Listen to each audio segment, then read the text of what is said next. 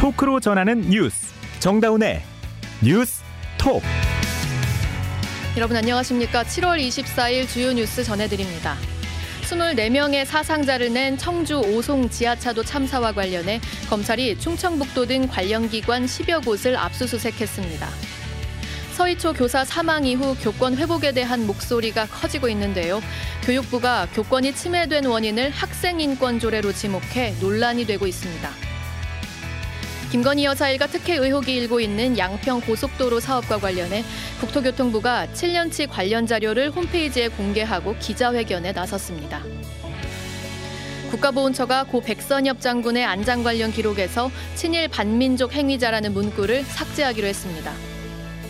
전국적으로 배송된 정체불명 우편물에 대해 우려가 커지는 가운데 정부는 테러 연관성은 없다고 밝혔습니다. 오늘 방송은 씨비에스 레인보우와 유튜브 노커 채널에서 화면으로도 보실 수 있습니다. 한기대, 사람을 향하는 기술. 한기대, 세상을 바꾸는 교육. 한기대, 대학에 바라던 모든 기대. 내 꿈을 이뤄줄 무한한 기대. 고용노동부가 설립한 실사고 시형 인재양성대학. 한국기술교육대학교. 이경 씨, 그거 알아? 더 받는 퇴직연금이 있대. 알죠. 바로 하나은행이냐 아니냐의 차이. 꼼꼼한 상품 운용부터 연금 받을 때 관리 수수료 면제까지. 소중한 내 아이알피 하나은행으로 모아서 관리받으세요. 퇴직연금을 건강하게 하나연금닥터. 원금 손실에 유의하시고 자세한 내용은 하나은행 홈페이지를 참조. 서울의 중심대학 서경대학교. 서경. 공부도 취업도 창업도 서경대학교. 서경. 내 인생을 바꾸는 서경대학교. 서경. 실용이 최고의 가치 서경대학교. 서울 정릉에 있는 서경대학교는 칠십육 년 된 사 년제 종합대학입니다. 이십사 명의 사상자를 낸 청주 오송 지하차도 참사와 관련해 검찰이 충청북도 등 관련 기관 십여 곳을 압수수색하면서 수사를 본격화하고 있습니다. 충북 씨비에스 최범규 기자가 보도합니다. 청주지방검찰청에 마련한 검찰수사본부가 오늘 오전 충청북도와 행정중심복합도시건설청, 청주시청, 충북경찰청 등 관련 기관 십여 곳을 전격적으로 동시에 압수수색했습니다. 참사의 원인으로 지목된 임시제방의 공사를 진행한 시공사와 부실한 상황전파 의혹을 받는 청주시 흥덕구청, 허위보고 의혹이 불거진 흥덕경찰서 등에 대해서도 피씨나 녹취록 등을 전방위 확보한 것으로 전해졌습니다. 서울청을 주축으로 수사본부를 대대적으로 보강한 경찰은 오히려 수사 대상으로 검찰의 표적이 되면서 참담한 분위기마저 감돌고 있습니다. 경찰 내부에서는 먼저 압수수색에 나서지 못한 데 따른 자조 섞인 목소리부터 검찰과의 기울어진 협업 체계를 지적하는 비판도 제기되고 있습니다. 다른 기관들 역시 압수수색을 예상하면서도 갑작스러운 검찰의 강제 수사에 당혹감을 감추지 못하고 있습니다. 특히 충청북도는 압수수색과 별개로 도청과 도로관리사업소 관계자 등에 대해 국무조정실이 추가로 수사를 의뢰한 사실이 알려지면서 종일 뒤숭숭한 분위기가 이어지고 있습니다. 김영환 충북지사는 오늘 확대 간부회의에서 의혹이 남지 않기 위해서라도 수사에 적극 협조하라고 주문했습니다. 김영환 충북지사입니다. 도민께 정말 참담하고 죄송하다는 마음을 가지고 특히 이 사고의 원인과 과정에 대해서는 한 점의 의혹이 남지 않도록 감찰과 수사 과정에 적극 협조하는 자세를 가져주시기 바랍니다. 검찰 수사본부는 행복청이 진행한 미호천교 교량공사를 포함해 지자체 간 미흡한 상황 전파, 경찰의 부실한 대응 등에 대해 철저히 규명하겠다는 계획입니다. 검찰은 또 압수수색을 통해 확보한 자료를 토대로 앞으로 관련자들을 소환하는 등 수사를 본격화할 전망입니다. 씨비에스 뉴스 최범규입니다. 서이초 교사 사망 이후 교권 침해 사건에 대한 관심이 뜨겁습니다. 부산에서도 초등학생이 수업 시간에 교사를 폭행한 사건이 뒤늦게 드러났습니다. 부산 씨비에스 김혜민 기자가 보도합니다. 앞으로 부산에서 교권 침해 사안이 발생할 경우 아무런 절차 없이 원스톱으로 부산시 교육청이 개입합니다. 하윤수 부산시 교육감은 오늘 기자회견을 열고 교권 침해 발생 시 교육청이 즉각 개입하겠다고 밝혔습니다. 그동안은 교권 침해가 발생하면 해당 교사가 학교장에게, 학교장은 교육청에 신고하던 것을 교사가 직접 교육청에 신고하게 했습니다. 또 학교장 대량으로 열던 교권보호위원회 개최도 의무화했습니다. 교권 침해 사안을 발생 단계에서부터 교육청 차원에서 다루겠다는 것입니다. 이를 위해 부산시 교육청은 교육청 담당 직원과 변호사 등으로 구성된 교육청 지원단을 꾸려 해당 교사에 대한 법률적 지원을 제공합니다. 교사 혼자 외로운 싸움을 하도록 방치하지 않겠다는 겁니다. 하윤수 부산시 교육감입니다. 교권을 침해하는 일이 여전히 진행 중인 또 다른 초등학교도 있습니다. 저는 부산광역시 교육감으로서 이러한 일들을 더 이상 묵과하지 않겠습니다. 이에 앞서 부산에서도 초등 삼 학년이 여교사를 폭행한 사실이 뒤늦게 밝혀졌습니다.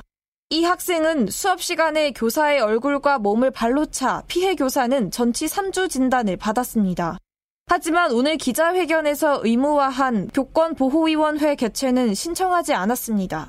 교권보호위원회를 열기 위해서는 교사들이 오히려 부담을 지게 되는 경우가 있기 때문입니다. 이에 따라 각 교원단체는 숨어있는 교권 침해 사례가 많이 있을 것으로 보고 있습니다. 추락한 교권이 교육청의 방안만으로 회복할 수 있을지 학부모와 학생, 교원단체 모두가 고민해야 할 시점입니다. 씨비에스 뉴스 김혜민입니다. 이런 교권 침해 상황에 대해 교육부는 오늘 학생 인권 조례를 문제의 원인 중 하나로 꼽았습니다.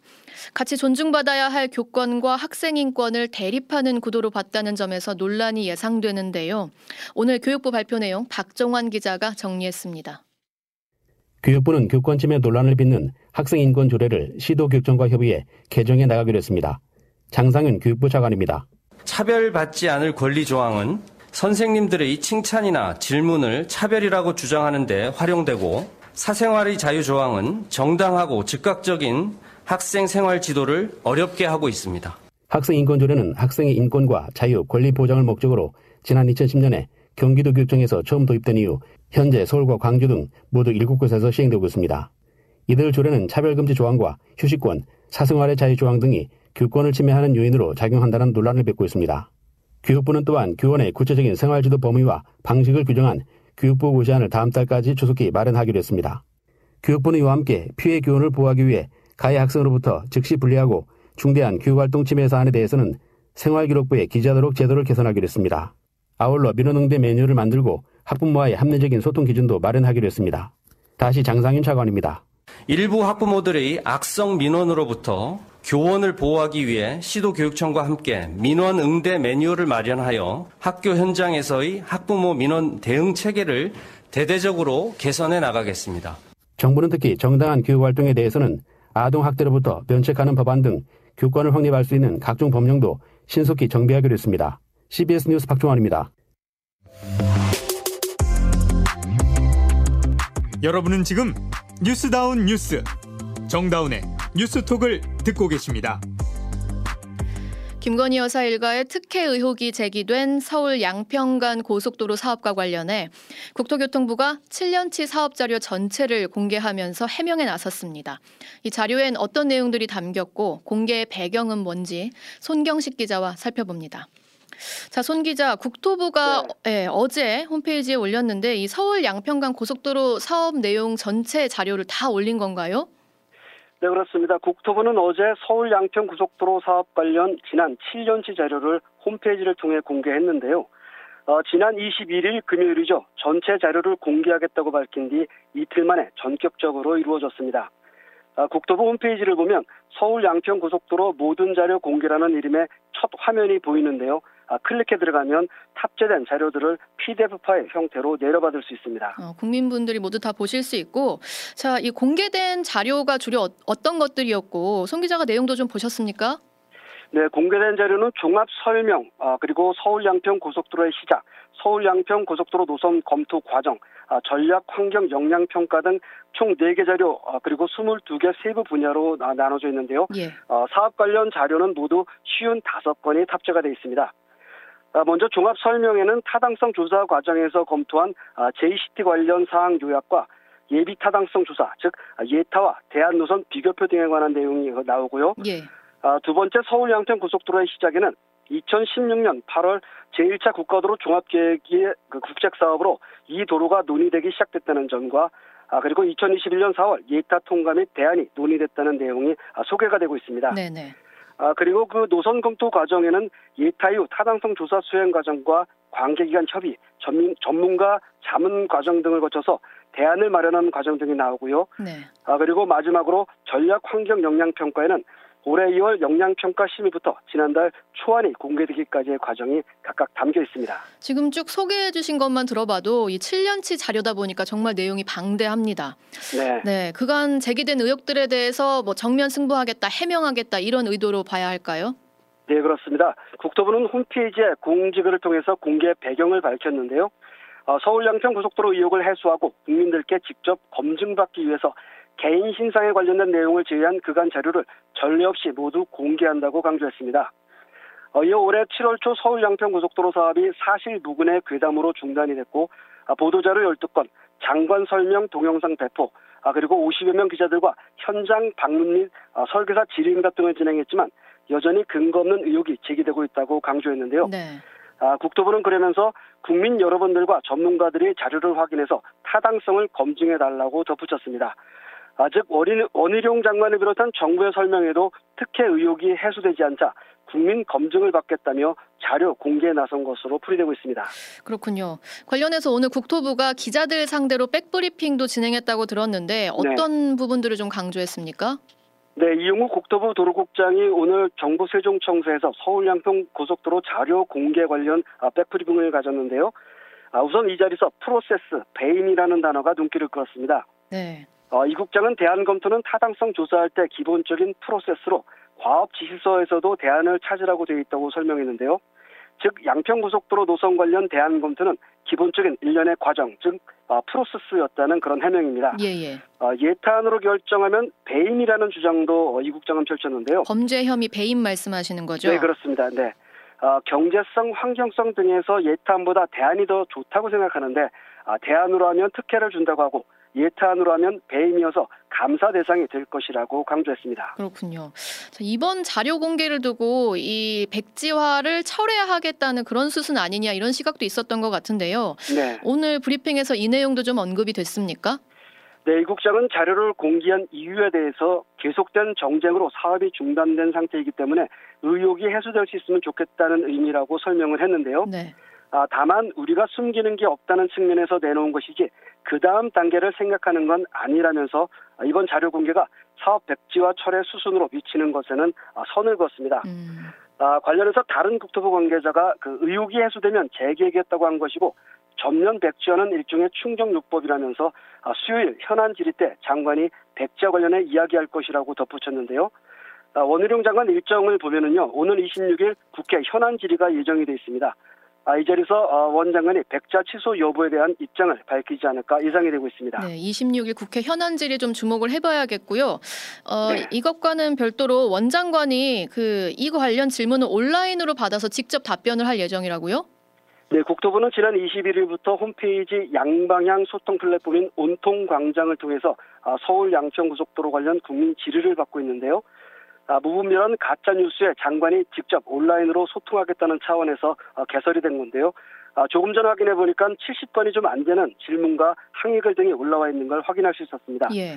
아, 관련해서 이 국장은 장관이 유튜브나 직접 입력 등 어떻게 답변할지 검토 중이라고 말했는데요. 아, 조만간 관련된 답변이 나올 것으로 예상이 되고 있습니다. 네, 여기까지 듣죠. 손경식 기자였습니다. 다음 소식입니다. 국가보훈, 국가보훈부가 고 백선엽 장군 안장 기록에 쓰인 친일 반민족 행위자라는 문구를 삭제하기로 했습니다. 백선엽 장군은 한국전쟁 영웅이지만 또 독립군 토벌부대인 간도 특설대에서 복무한 것도 사실이어서 이번 결정을 두고 논란이 예상됩니다. 김영준 기자가 보도합니다. 고 백선엽 장군이 대통령 직속 친일 반민족 행위 진상규명위원회에 의해 친일 반민족 행위자로 지목된 건 이천구년의 일입니다. 십 년 뒤인 이천십구년 국가보훈처는 위원회에서 친일파로 지목된 십여 명의 현충원 안장 기록에 친일 반민족 행위자라는 문구를 넣었고 이듬해 백 장군이 사망해 대전 현충원에 붙이자 똑같이 적용했습니다. 그런데 국가보훈부는 오늘 이 결정을 뒤집고 백 장군의 안장 관련 기록에서 친일 반민족 행위자 문구를 삭제하기로 결정했습니다. 백 장군의 유족이 이와 관련해서 탄원서를 냈는데 보훈부는 법적 근거 없이 안장 자격이 된 공적과 관계없는 문구를 기재하는 것이 부적절하고 명예훼손의 여지가 있다는 점과 함께 면밀한 법적 검토를 하지 않았다는 점을 이유로 댔습니다. 박민식 보훈부 장관입니다. 반대하는 사람들이 있었어요. 그런데 다수로 그냥 다수의 힘으로 밀어붙여서 방망이를 쳤는데 예. 그 위원회가 그 사람이 친일이다 한다고 해서 예. 그것이 역사적인 팩트가 되는 건 아니죠. 그러나 백 장군이 당시에 악명 높았던 간도특설대에서 복무했던 것은 분명한 사실로 본인도 생전에 독립군을 토벌하지는 않았다 주장하면서도 반민족 행위를 시인하는 취지로 일본에서 낸 책에 썼던 바 있습니다. 백 장군을 시작으로 유족의 요청이 있을 경우 안장 기록에 친일 반민족 행위자로 기재된 십여 명 또한 비슷하게 적용될 가능성 또한 엿보여 논란이 예상됩니다. 씨비에스 뉴스 김영준입니다. 전국적으로 배송된 정체불명의 우편물에 대해 우려가 커지고 있는데요. 정부가 테러 연관성은 없다고 밝혔습니다. 이희진 기자입니다. 지난 이십일 울산의 한 사회복지시설에 대만에서 발송된 소포가 도착했습니다. 안에는 속이 빈 노란 봉투가 있었는데 이를 개봉하던 직원 세 명이 어지럼과 호흡곤란을 겪어 일일구에 신고했습니다. 화생방 물질 등을 이용한 우편물 테러 의혹이 불거지면서 이후 전국적으로 이천 건이 넘는 외국발 괴 우편물 신고가 잇따랐습니다. 이에 정부가 오인 신고 등을 제외하고 의심스러운 우편물 육백칠십여 건을 수거해 조사했지만 테러 혐의점은 없다는 결론을 내렸습니다. 국무조정실은 대테러센터가 관계기관 합동으로 테러 혐의점을 분석한 결과라며 테러 협박이나 위해 첩보가 입수되지 않았고 인명피해도 없다고 밝혔습니다. 최초 신고된 울산 복지시설 건은 국방과학연구소가 이 차 정밀검사까지 벌였지만 위험물질은 검출되지 않았습니다. 직원들이 겪은 어지럼과 호흡곤란은 접착제 등 다른 원인 때문으로 추정됐습니다. 국무조정실은 수거된 다른 우편물도 경찰과 소방당국 등이 검사한 결과 화생방 관련 위험물질은 발견되지 않았다고 설명했습니다. 다만 국무조정실은 범죄 연계 가능성에 대한 국제 공조 수사가 진행 중이라며 출처 불분명 외국 발송 우편물은 관계 기관에 신고해달라고 당부했습니다. 씨비에스 뉴스 이희진입니다. 일본이 중국을 상대로 첨단 반도체 제조 장치 수출을 규제하기로 하면서 중국 정부도 조만간 보복 조치를 내놓을 것으로 보입니다. 베이징에서 임진수 특파원이 전합니다. 일본이 어제부터 첨단 반도체 제조장치 이십삼 종을 수출할 때 정부의 허가를 받도록 하는 조치를 시행했습니다. 중국을 특정하지는 않았지만 미국의 대중국 반도체 공급망 봉쇄 정책에 발맞추는 조치라는 게 대체적인 평가입니다. 수제팅 중국 상무부 대변인입니다. 산업계가 오랫동안 형성한 상호 이익의 협력 체계를 파괴하고 글로벌 산업 공급망의 안전과 안정을 해칠 겁니다. 따라서 중국 역시 조만간 일본에 대한 보복 조치를 내놓을 것으로 관측됩니다. 중국 관영 매체 글로벌 타임즈는 전문가 인터뷰 등을 근거로 중국도 대응책을 내놓을 수 있다고 보도했는데 핵심 원자재에 대한 수출 금지 등의 조치를 거론했습니다. 이미 중국 상무부는 다음 달부터 반도체 등 첨단 제품의 핵심 소재로 쓰이는 갈륨과 게르마늄 수출을 통제하겠다고 밝힌 바 있는데 추가 보복 조치가 나올 수 있다는 뜻입니다. 일본 니혼 게이자 신문도 중국의 반발이 불가피하다면서 중국의 맞대응 조치가 우려된다고 보도했습니다. 이와 함께 중국은 일본의 이번 조치로 일본 기업들 역시 피해를 볼 것이라며 압박에 나섰습니다. 중국은 일본 반도체 장비 제조업체의 최대 수출 시장으로 지난해 전체 수출액 가운데 중국 비중이 삼십 퍼센트에 달합니다. 베이징에서 씨비에스 뉴스 임진수입니다. 이 시각 보도국입니다. 지난 구일부터 계속된 극한 호우 등 집중호우로 전국의 주택, 도로 등의 시설 피해가 만 건이 넘는 것으로 집계됐습니다.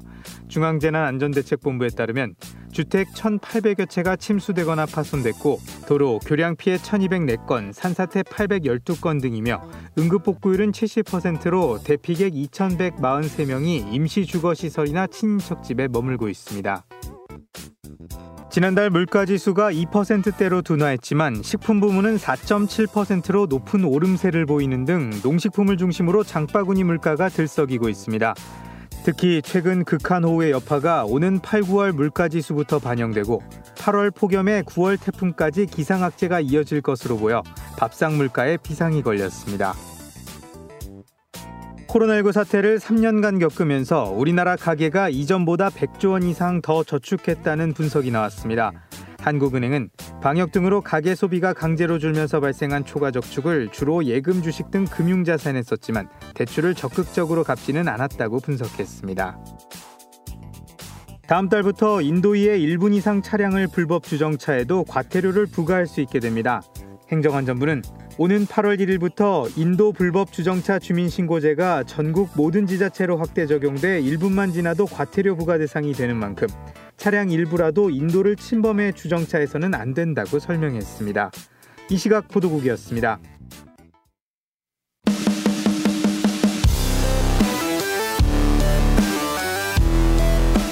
온라인 핫 이슈를 짚어봅니다. 어텐션 뉴스.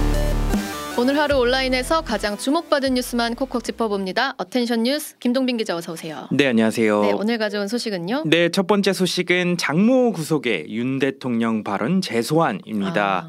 그 윤석열 대통령 장모 최은순 씨가 지난 이십일일 은행 잔고 증명서를 위조한 혐의로 항소심에서 징역 일 년을 선고받고 법정 구속됐잖아요. 예. 이, 이렇게 되자 대통령의 과거 해명 논란이 재조명받고 있습니다. 어, 어떻게 말했었죠? 아, 그 지난 이천이십일년 오월이었어요. 예. 검찰총장을 그만둔 직후였던 때였는데요. 네. 내 장모가 사기를 당한 적은 있어도 누구한테 십 원 한 장 피해준 적이 없다. 이렇게 어. 말한 것으로 알려졌습니다. 예. 사실 해당 발언은 공개석상에서 한 발언은 아니었어요. 그 정진석 국민의힘 의원이 그해 오월에 윤 전 총장을 만났다면서 해당 발언을 당시 윤 전 총장이 했다고 전한 발언이었습니다. 아, 정진석 의원이 전한 발언. 그렇습니다. 네. 처가 리스크와 관련돼 당시에도 구설수에 오르자 유력한 대권 후보로 올라선 윤석열 전 검찰총장을 두둔하기 위해 했던 발언이었는데요. 예. 그런데 지금에 와서 이제 최, 장모 최 씨가 법정 구속되면서 정치권에서 해당 발언이 도마 위에 또 올랐습니다. 먼저 더불어민주당은 윤 대통령은 지난 대선 당시 최 씨에 대해 십 원 한 장 남에게 피해준 적이 없다고 했다며 대통령은 거짓말로 국민을 기만한 꼴이 됐다 이렇게 음. 비판을 했습니다. 예. 그러면서 선거 전에는 죄가 없다며 두둔해놓고 불법이 드러나 법정 구속까지 됐는데도 모르쇠로 일관하면서 뻔뻔한 일관하면 뻔뻔한 것이다 이렇게 지적을 했습니다. 그러니까 예. 사과를 해야 된다 이런 취지인데요. 정의당도 해당 발언을 언급하면서 처가 리스크의 뿌리와 실체가 드러난 것이다 이렇게 말을 했습니다. 음. 그러면서 이제 명확한 사죄와 해명을 당장 요구한다 이렇게 촉구했는데요. 음. 이 논란 계속해서 정치권에서 좀 커질 것 같습니다. 공개석상에서 한 발언이 아니기 때문에 해명이 나올지는 잘 모르겠네요. 그렇죠. 네. 네. 다음 소식은요? 예, 다음 소식은 해병대 고 최수 수근 상병 부모의 손편지입니다. 그 경북 예천에서 수해 실종자 수색 중 순직한 고 최수근 상병 부모의 편지가 오늘 공개됐습니다. 네. 해병대가 페이스북에 공개를 했는데요. 편지를 통해 최 상병의 부모는 이번 사고를 계기로 수근이가 사랑했던 해병대에서 철저한 원인 규명을 통해 다시는 이같이 비통한 일들이 발생하지 않도록 재반 규정과 수칙 등 근본 대책을 조속히 마련해 주시기를 기대합니다. 이렇게 근본 대책 마련을 요구했습니다. 예.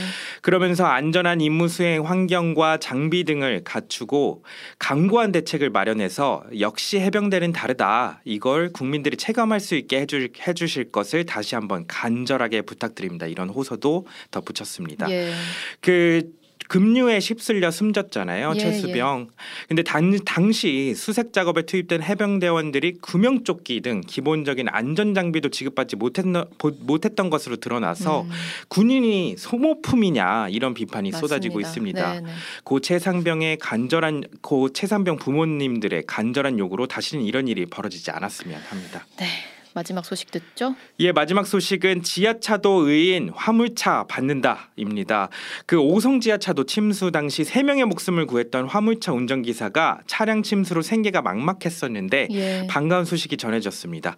지난 십오일 화물차를 몰고 지하차도에 진입했다 시동이 꺼져서 지하, 지하차도에서 빠져날 수 없게 됐던 유병조 씨. 네. 위험을 무릅쓰고 생명을 구한 유 씨를 향한 도움의 손길이 이어지고 있습니다. 일단은 그 운송 위탁 계약을 맺은 엘엑스 판토스는 지난주 차량 피해 지원금 오천만 원을 전달했고 음. 전국 화물차 자동차 운송사업 연합회도 화물차 구입 지원금 이천오백만 원을 전했습니다. 네. 또 현대차 그룹은 일억 팔천만 원 상당의 신형 십사 톤 화물차인 액션트를 지급하기로 했습니다. 잘, 정말 반가운 소식이네요. 네, 네, 그렇습니다. 여기까지 듣죠. 김동빈 기자였습니다. 이어서 날씨 전해드립니다. 김수진 기상 리포터. 네, 정체전선이 남하하면서 오늘 다시 장마가 소강 상태를 보인 곳이 많았는데요. 밤부터는 다시 정체전선이 북상하겠습니다. 따라서 오늘 밤 호남과 충청도를 시작으로 내일은 다시 전국 대부분 지역에서 장맛비가 내리겠고, 남부지방은 내일 늦은 오후, 오후까지, 중부지방은 모레 오전까지 비가 이어지겠습니다. 특히 충청도는 내일 새벽부터 오전 사이에, 경기 남부, 강원 남부, 충북 북부는 내일 오후부터 모레 오전 사이 시간당 삼십 밀리미터 안팎, 호남 지역은 내일 새벽부터 오전 사이에 시간당 삼십에서 최대 오십 밀리미터 안팎의 매우 강한 집중호우가 쏟아지는 곳이 있겠습니다. 예상되는 총 강우량은 호남에 삼십에서 백, 광주 전남에 최대 백이십 밀리미터 이상의 큰 비가 집중되겠고, 그밖에 중서부와 영남 제주도에 십에서 육십, 최대 팔십 밀리미터 이상의 많은 비가 더 내리겠습니다. 이렇게 많은 비가 내렸다 그쳤다를 반복하면서 지반이 크게 약해져 있는 상태이기 때문에 호우 피해가 없도록 또다시 철저하게 대비해 주셔야겠습니다. 이런 가운데 내일 아침 기온은 서울과 청주 이십오 도, 원주 광주 이십사 도로 오늘 밤에도 무척 후텁지근하겠고요. 내일 낮 최고 기온은 강릉 삼십이 도, 대구 삼십일 도, 서울, 춘천, 청주 삼십 도의 분포로 삼십 도 안팎의 무더위가 계속 이어지겠습니다. 날씨였습니다. 코로나십구 신규 확진자 수가 전주 대비 사십 퍼센트 가까이 늘었습니다. 중앙방역대책본부에 따르면 지난 일주일간 코로나십구 신규 확진자 수는 일평균 삼만 팔천여 명 수준으로 일주 전보다 삼십구 퍼센트 증가했는데요. 하루 확진자가 사만 명대로 올라선 것은 육 개월 만입니다. 이 더위와 폭우가 오락가락하는 날씨에 코로나까지 다시 확산되는 모습입니다. 여러분, 면역관리, 위생관리에 특별히 신경 쓰시길 바랍니다. 오늘 정다운의 뉴스톡이 준비한 소식은 여기까지입니다. 저희는 내일 다시 뵙겠습니다. 고맙습니다.